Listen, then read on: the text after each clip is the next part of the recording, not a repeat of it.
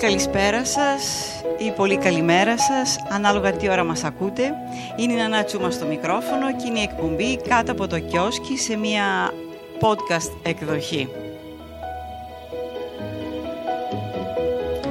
Σήμερα θα μιλήσουμε για τη θεραπεία της πραγματικότητας ή αλλιώς να το πούμε πώς να αποδεχτείς επικοδομητικά τη δική σου πραγματικότητα.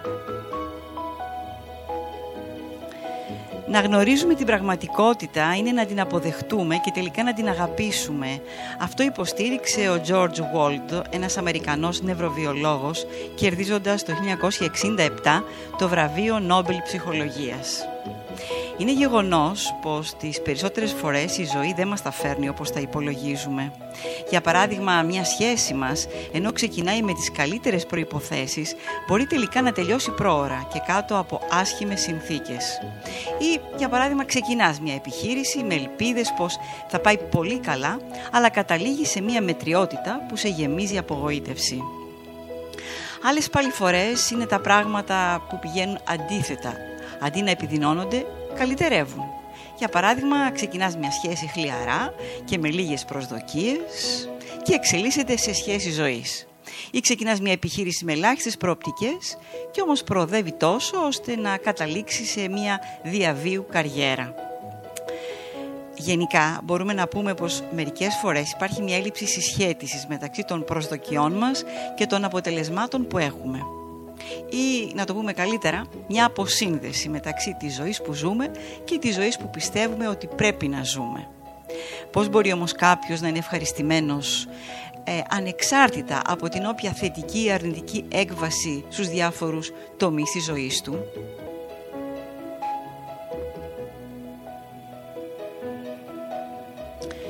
Υπάρχουν εδώ πέντε βασικές ανάγκες με βάση το έργο του ψυχιάτρου William Glazer στα μέσα της δεκαετίας του 1960, η θεραπεία, σε εισαγωγικά αυτό, της πραγματικότητας, βασίζεται στην ιδέα ότι όλοι επιδιώκουν να εκπληρώσουν πέντε βασικές ανάγκες και τα ζητήματα ψυχικής υγείας προκύπτουν όταν κάποιες από αυτές τις ανάγκες δεν ικανοποιούνται.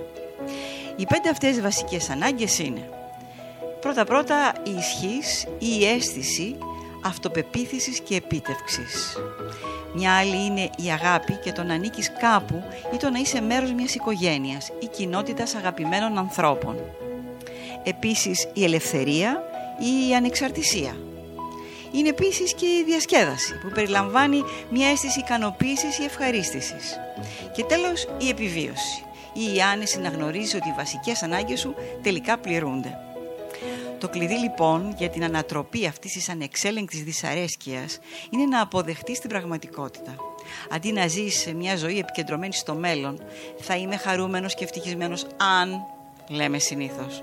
Το καλύτερο όμως που μπορούμε να κάνουμε είναι να εστιάσουμε στο παρόν λέγοντας είμαι χαρούμενος και ευτυχής επειδή με λίγα λόγια ζήσε κάθε στιγμή και αγκάλιασέ την. Κάτι άλλο πρέπει να πούμε ότι πρέπει να σταματήσουμε τις συγκρίσεις. Αν δεν είσαι ικανοποιημένος με τον εαυτό σου, το τελευταίο πράγμα που χρειάζεται να κάνεις είναι να τον συγκρίνεις με τους άλλους. Ο ανθρώπινος εγκέφαλος είναι προγραμματισμένος να εντοπίζει τις διαφορές μεταξύ ανθρώπων και πραγμάτων. Αυτές τις διαφορές δεν χρειάζεται να τις επεξεργαστείς ως ανεπάρκειες δικές σου. Μπορείς να είσαι υπερήφανος για αυτό που κάνεις στη ζωή σου, την εξωτερική σου εμφάνιση και την πραγματικότητά σου που μπορεί να είναι διαφορετική από των υπολείπων ανθρώπων.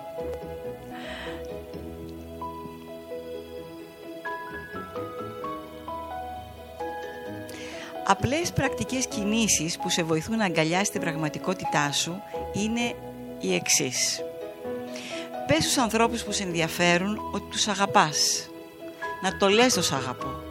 Να το λες κάθε μέρα. Κάθε μέρα. Έτσι πρέπει. Έτσι πρέπει, έτσι, έτσι πρέπει να το αναγνωρίσεις. Και εσύ αλλά και αυτός που τα ακούει.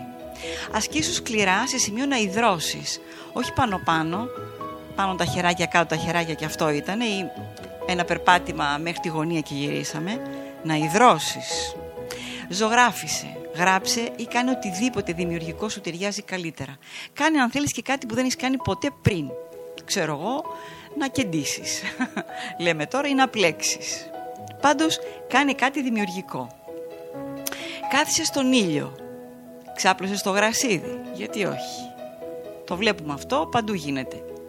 Σε ένα ωραίο γρασίδι ή στον καζόν ή εν πάση κάτσε σε ένα παγκάκι που να έχει ήλιο. Επισκέψου φίλους και πείτε ιστορίες από τα παλιά που έχετε μοιραστεί ως εμπειρίες. Αυτό είναι μια πολύ καλή πρόταση. Ε; Να τα πείτε μεταξύ σας.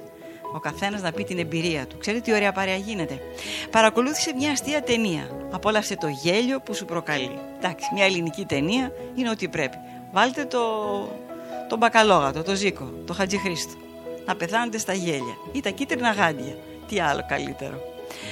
Παρατήρησε τα παιδιά ενώ παίζουν με τα παιχνίδια τους. Τι χαρά έχουν τα παιδιά ε, που παίζουν τα παιχνίδια τους. Μεγάλη υπόθεση αυτό να βλέπεις τη χαρά που έρχεται από ένα παιχνίδι και που είναι από την πρώτη ηλικία, από την αρχή, από εξαπαλώνων ήχων που λένε. Γράψε μια λίστα με τους ανθρώπους και τα πράγματα για τα οποία είσαι ευγνώμων. Είμαι ευγνώμων για αυτόν τον άνθρωπο γιατί έκανε αυτό και αυτό. Είμαι ευγνώμων για κάτι που μου συνέβη. Μεγάλη υπόθεση να είμαστε ευγνώμονες. Κάνε διαλογισμό meditation που λέμε στο χωριό. Θα τα πούμε αργότερα αυτά. Μια άλλη εκπομπή, οπωσδήποτε θα πούμε για το διαλογισμό των μεγάλων και για το διαλογισμό που πρέπει να κάνουν τα μικρά παιδιά. Μάλιστα. Και τέλος χαμογελάστε είναι μεταδοτικό. Είναι ένας εύστοχος τίτλος από μια παλιά εκπομπή στην τηλεόραση. Θα το θυμόσαστε βέβαια με τον Μικρούτσικο. Χαμογελάστε είναι μεταδοτικό. Άμα χαμογελάς, σε βλέπει ο άλλος χαμογελάει και εκείνος. Γιατί μπορεί να φέρει πράγματι μια μεγάλη διαφορά στη ζωή σου.